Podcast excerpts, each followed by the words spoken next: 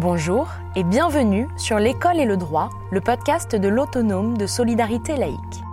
L'ASL œuvre depuis plus d'un siècle pour accompagner les personnels d'éducation face aux risques de leur métier. Cette série de podcasts a pour vocation de vous familiariser avec des notions juridiques qui peuvent vous être utiles dans votre quotidien.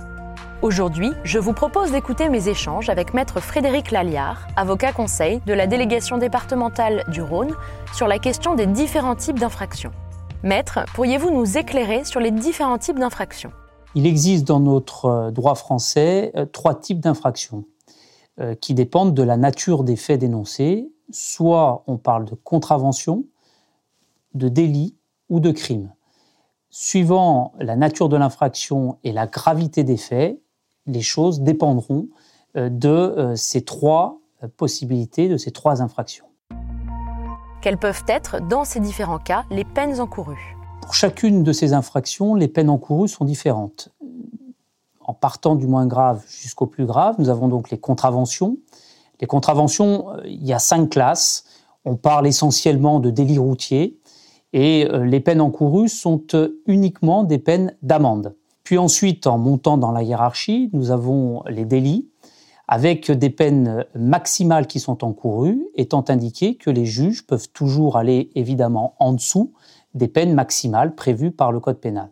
Et puis pour les faits les plus graves, eh bien, nous avons les crimes, et les peines peuvent aller jusqu'à perpétuité, puisque euh, la peine de mort, évidemment, a été abolie euh, dans notre pays au début des années 80.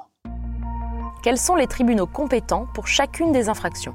Les tribunaux compétents pour chacune des infractions sont différents en fonction de la nature de l'infraction. Si l'on est euh, dans le cadre d'une contravention, c'est le tribunal de police qui est compétent.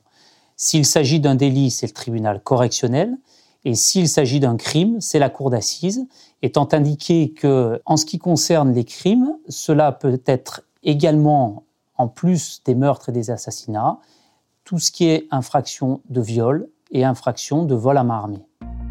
Quels sont les délais pour faire exécuter ces peines pour faire exécuter les peines qui sont prononcées par ces tribunaux, les délais sont différents en fonction de la nature de l'infraction. Si l'on parle de la contravention, l'exécution de la peine est de trois ans.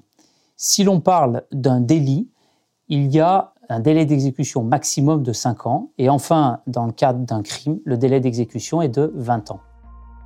Merci beaucoup, maître. J'espère que les éclairages de Maître Lalliard vous auront permis de mieux appréhender la question des différentes infractions et d'exercer votre métier plus sereinement. Je vous donne donc rendez-vous lors de notre prochain épisode que vous pouvez d'ores et déjà retrouver sur notre site internet dans la rubrique podcast et dont le lien se trouve dans la description. À très bientôt!